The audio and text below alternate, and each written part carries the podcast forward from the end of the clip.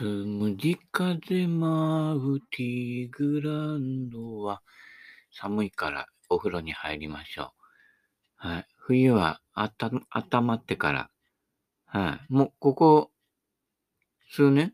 数年まで行ってない？やっぱりあの、腰とか痛めてからは、冬、ゴルフ行く前に腰、腰とかね、背中温めてから行くようにしてましたけどね。うん。でも、またさらに痛くなっちゃってね。これはもう富士の病じゃないかっていうね。うん。富士の高根に降る雪もじゃないけど、あ、そういえばあの、なんだっけ？もっとススナップ？スナップじゃねえや。それはあれだよ。ナックルボールじゃなくて、 SMAP の？誰だっけ？ルスタク。あ、それはキムタク。違う。えー、っと、プルーンの宣伝してる人。あれは中井貴一。あ、中井くんだ。あ、長いな。うん。えー、なんかこうね、ニュースで、なんとかニュースとかで、こう、すごい痩せたとか出てるけどね。テレビとかなんだら見てないからわかんないけどね。うちのかみさんも言ってたけどね。なんかこう、結構、ね、なんか最近病気がちで休んだりしてるみたいですよ。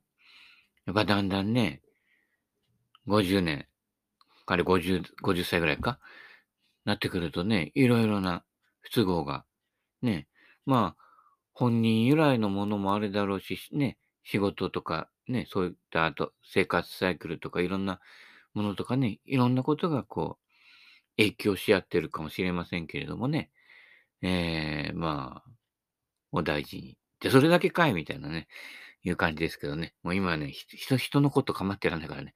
俺、俺、自分自身にお大事にっていうか、感じですけれどもね。だから、あの、昨日もね、珍しく、土日はね、やっぱり、いろんなとこ混むので、出歩かないんです。人も多いから。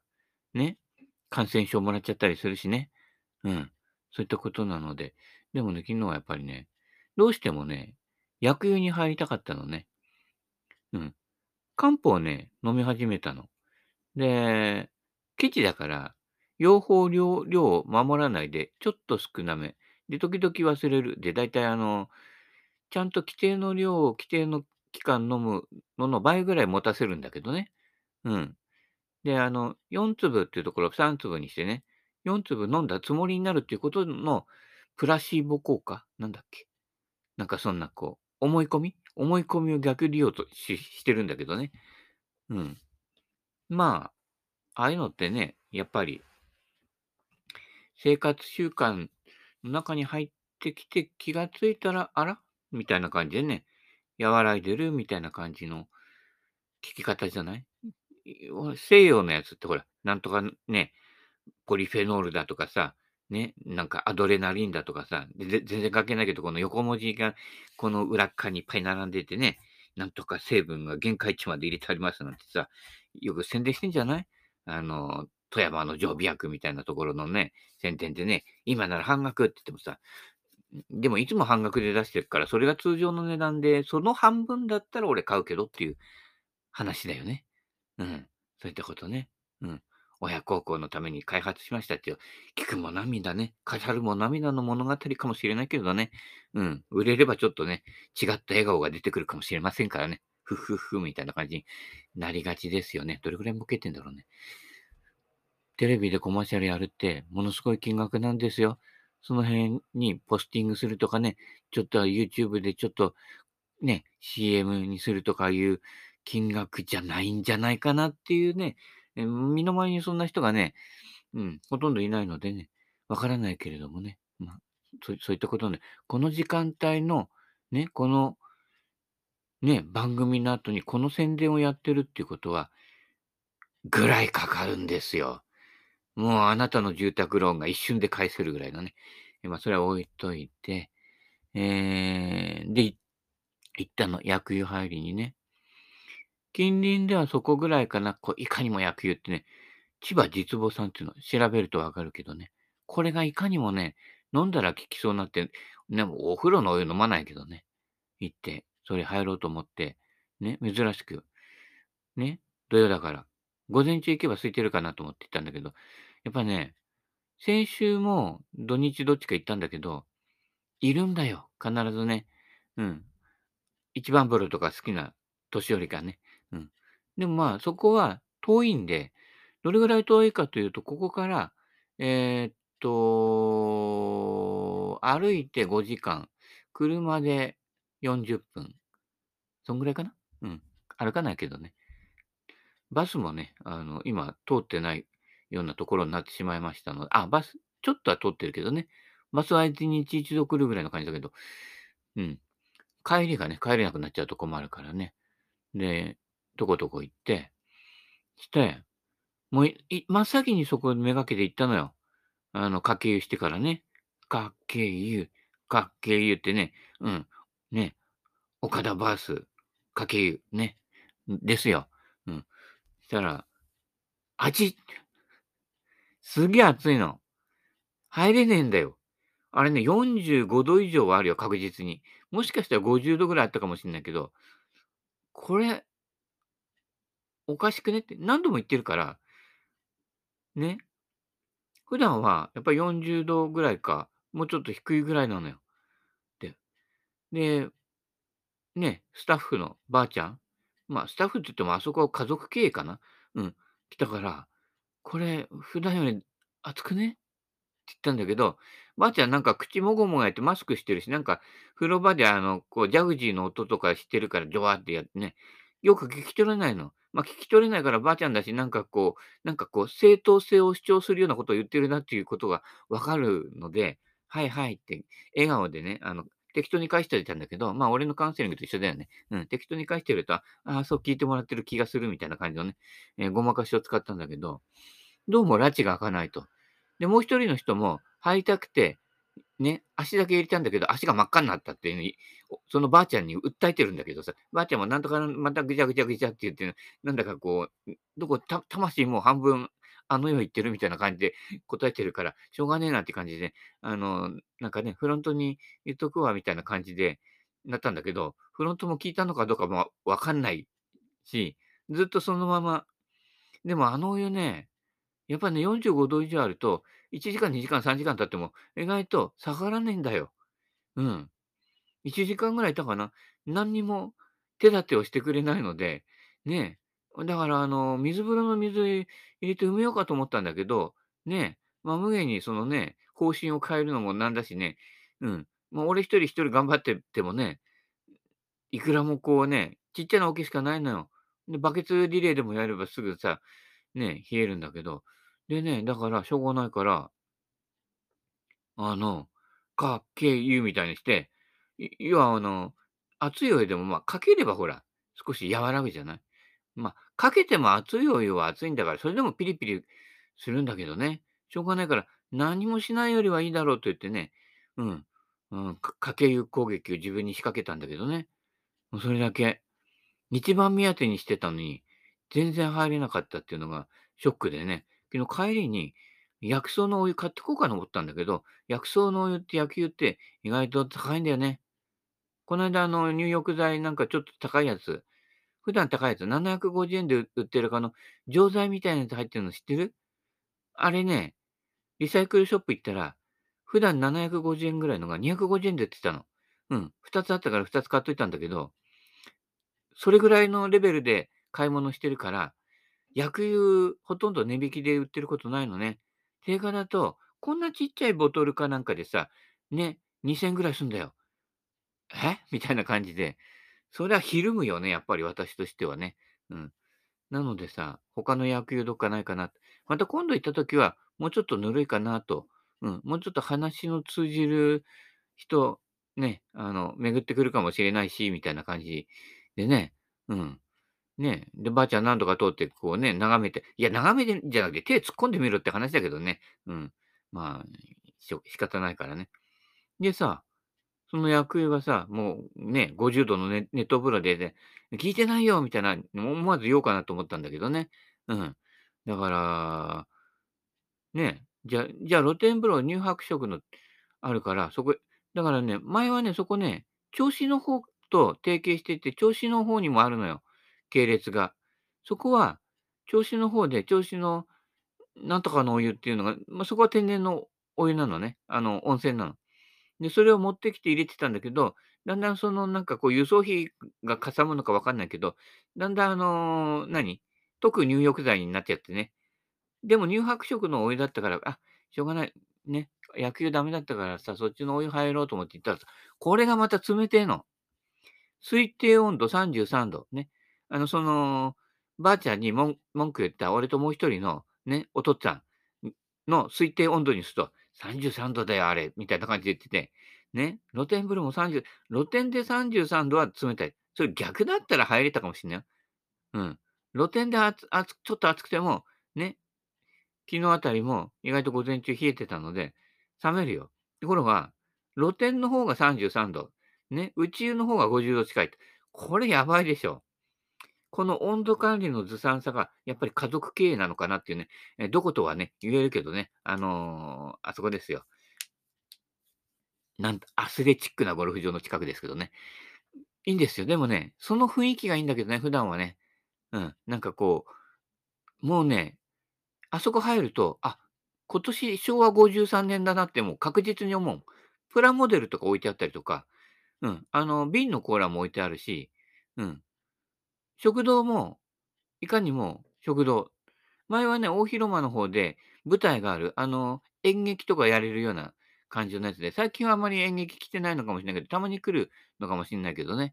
うん、そっちじゃないんだけど、もう100%昭和。すべてが。うん、岩風呂も。岩風呂の岩がね、あ接着剤落ちるんじゃねえかなって心配になるぐらい昭和な感じね。うん。なのですよ。うん。で、あの、露天風呂、33度。だから、あの、サウナに入ってからね、汗流してから露天風呂入ると、なんかちょうどいいんだけど、すぐ寒寒くなってきちゃうのね。うん。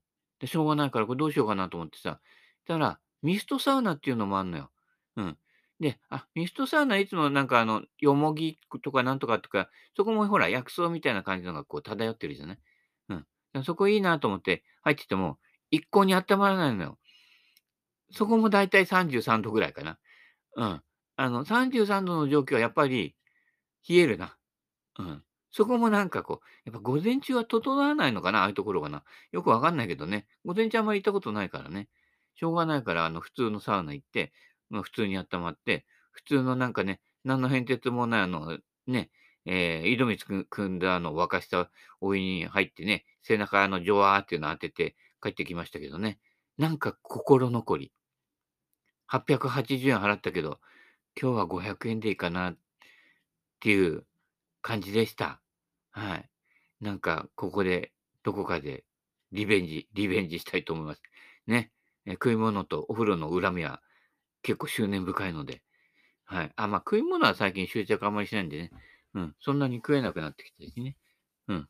なんだけど、お風呂はもうちょっと薬湯。でね、前にね、吉川の湯って埼玉の武蔵野線の駅のところ。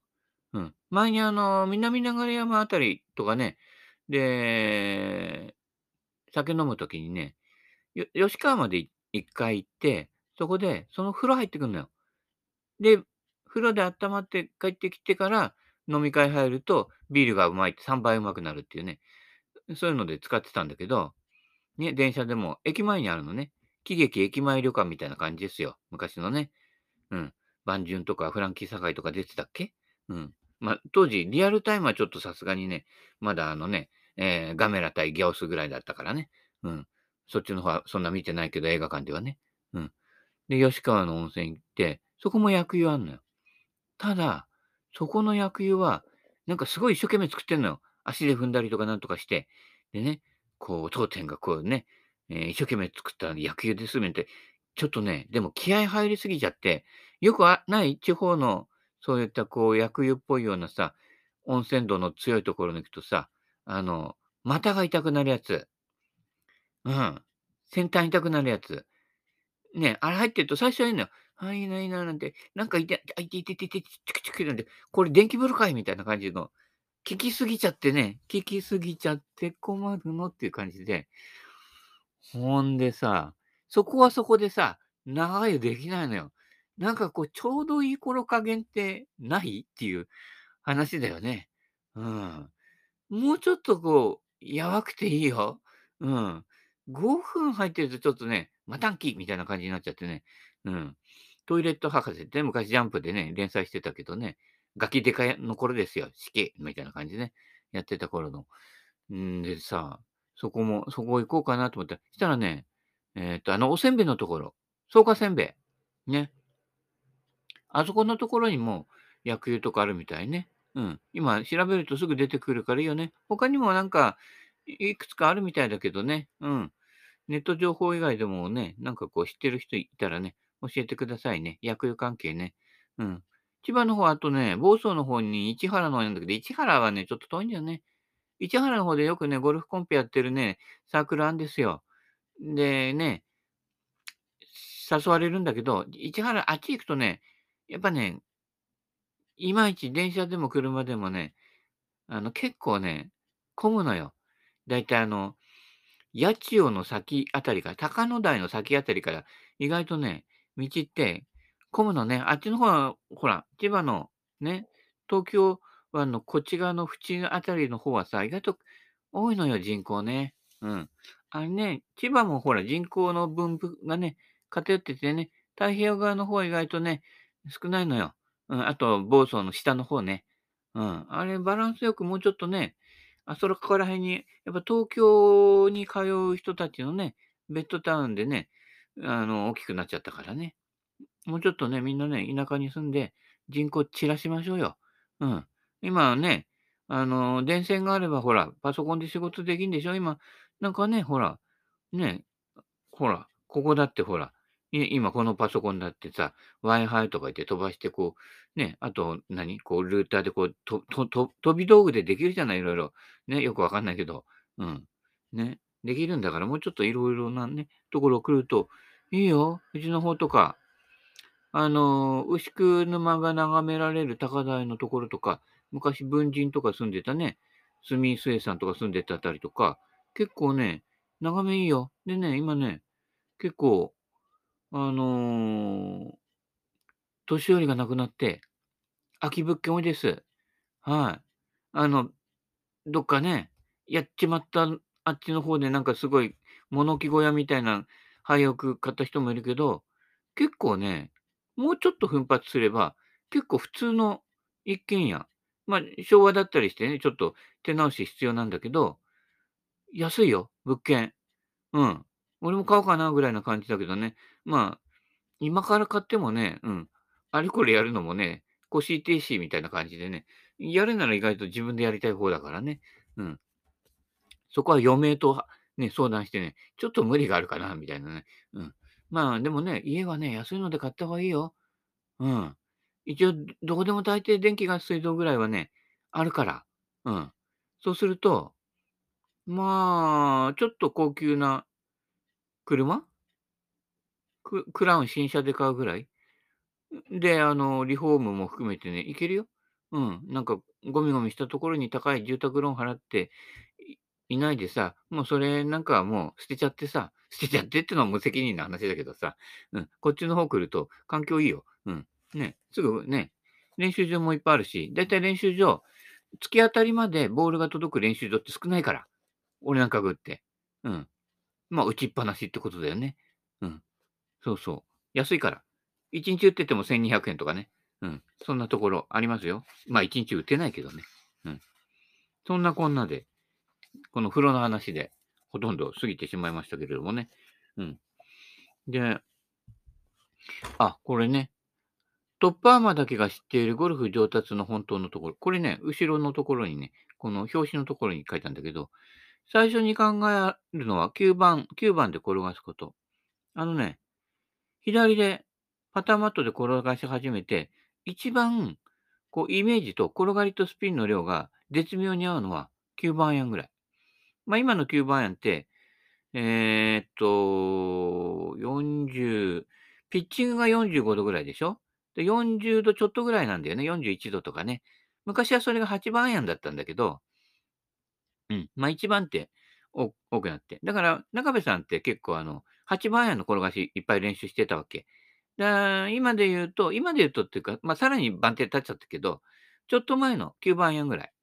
うん、俺のほ使ってる左の TRX、あれぐらいで、えーっと、9番が41度だったかな？ピッチングが45度かな？うん。ね。昔はピッチングが50度前後だったからね。ううん、50度、もう52度ぐらいあったかな、ピッチングで。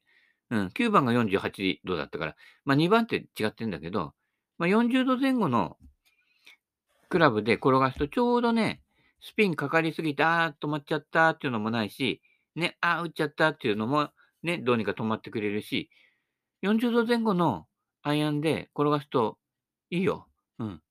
一番。うん。スピンをかけない打ち方こそ確実ってね。基本はアマチュアのためにある最大の上達法だ。ね。アベレージゴルファーが90を切りシングル入りを目指すならプロよりもトップアマから学ぶのがベスト。ね。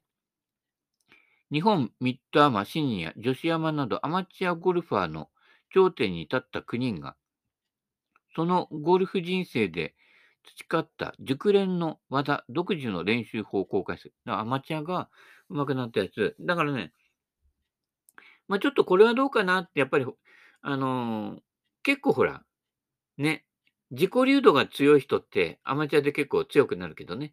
うん。だからちょちょっと一般的じゃないかななんていう、こう、その人独自のものでこう作り上げてった人もいるから、ちょっとそれは一般化じゃないけど、その中からなんかこうエキスを拾っていくとね、かなりいきますよ。あの、ね、プロゴルファー、レッスンプロが同じようにね、口裏合わせしたよかのごとくの流行ってる理論じゃなくてね、うん、独自性があって、その中から、要は個人書店ですよ。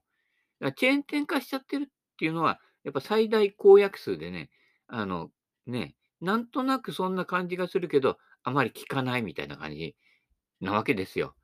ね。で、一生懸命やっちゃうと、それで癖つけちゃって、癖取るのにね、またこう、時間がかかるわけだけどね。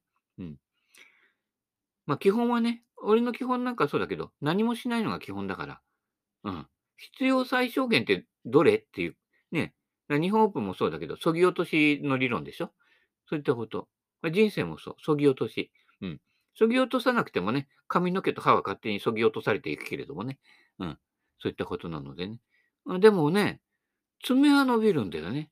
うん。で、俺の場合は髪の毛も伸びるんで、そろそろね、床へ行こうかなと思うんだけどね、なかなかね、うん、タイミングが、うん、混んでる時行くの嫌だからね、うん、頃合いを見計らってね、あの、スーパーの隣に併設されてるとこがあって、スーパーに行きがてらちらっと覗いて、待ち人がね、一人ぐらいだったらやるけど、二人待ってるとやらないっていうね。だからずっと待ってる人が二人だと、永久に髪の毛が切れないというね、えー、なるわけですけれどもね。もうそれぐらい人混み嫌いだから。うん。そういったことなので。うん。で、なんだっけ？あ、普段やってるのはこっちね。あの、中部銀次郎。悟りのゴルフ。あ、悟りのゴルフは MOI だね。悟りのゴルフ。そういったことなので。あ昨日グリップのことね。左腕さ、左手の3本指をしっかり握るって言ったら、俺は握らないよっていう話ね。うん。で、だからやっぱりほら、個人差がありますみたいな。用法、用量を守ってってね。俺、俺自身が漢方薬の用法、用量を守ってない。まあ少ない方に守らないからね。毒はないからね。多い方に守らないとね。痛いからもっと倍飲んじゃえばバイクかなって聞かないんだよね。副作用が出てくるわけだけどね。うん。次。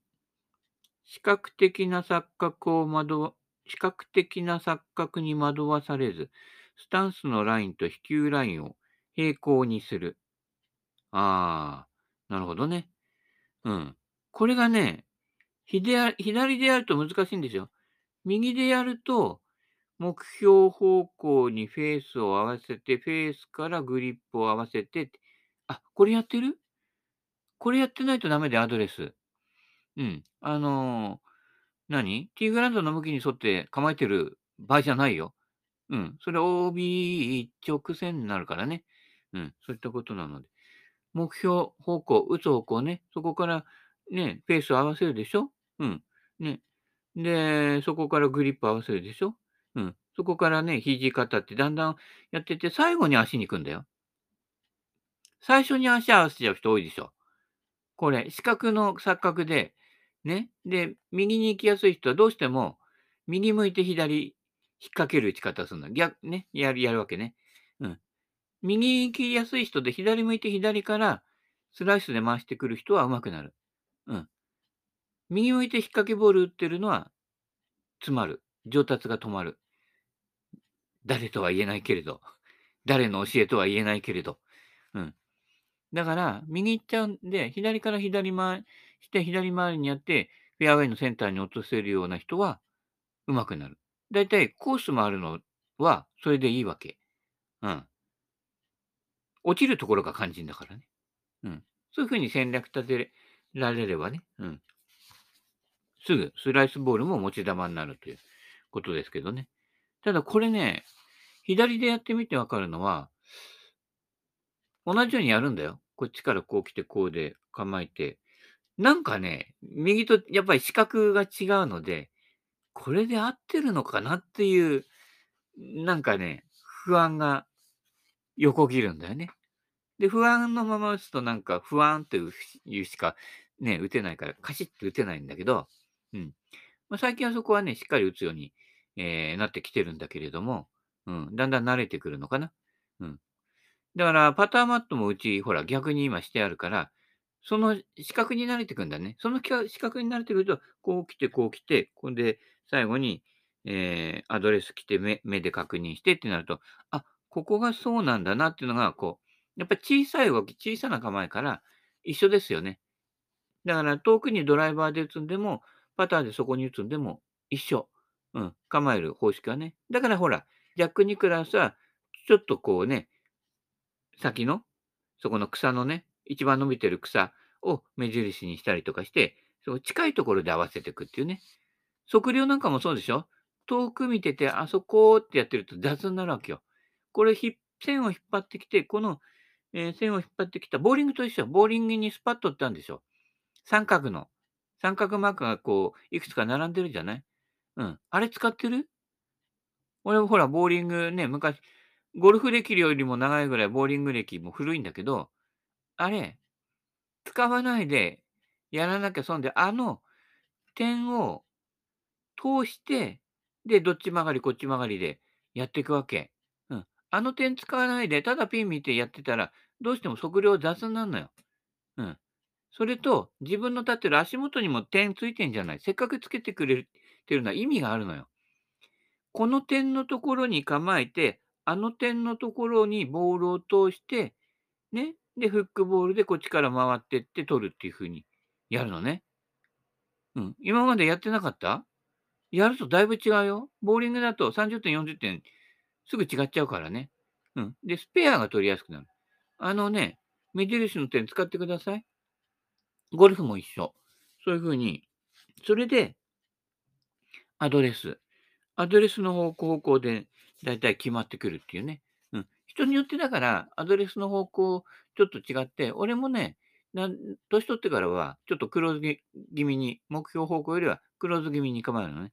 うん。そそれで、あの、クラブヘッドがちょうどよく、うん、流れるのでね。うん。だから、あの、肩のラインとか足のラインも、スクエアに合わす必要ないの。動いちゃうんだから。うん。クラブヘッドがまっすぐ入ってきて、こう、インサイドにスッと抜けるような。このルートから逆算していく。だから、肩とか足の向きは合わせなくていいと。うん、奥田さんも言ってたけどね。そんな感じでやってみてください。それから、いきなり遠くじゃなくて、ね、身近なところ、人生もそう、遠くの目標何かになるんだって言っても、身近なところでこけてる人多いじゃない？ね、地道な活動からですよ。はい。地元原住民と仲良くしてください。はい。誰とは言えないけど、以上、朝の報告終わりました。薬用入りたい。バイバイキーン。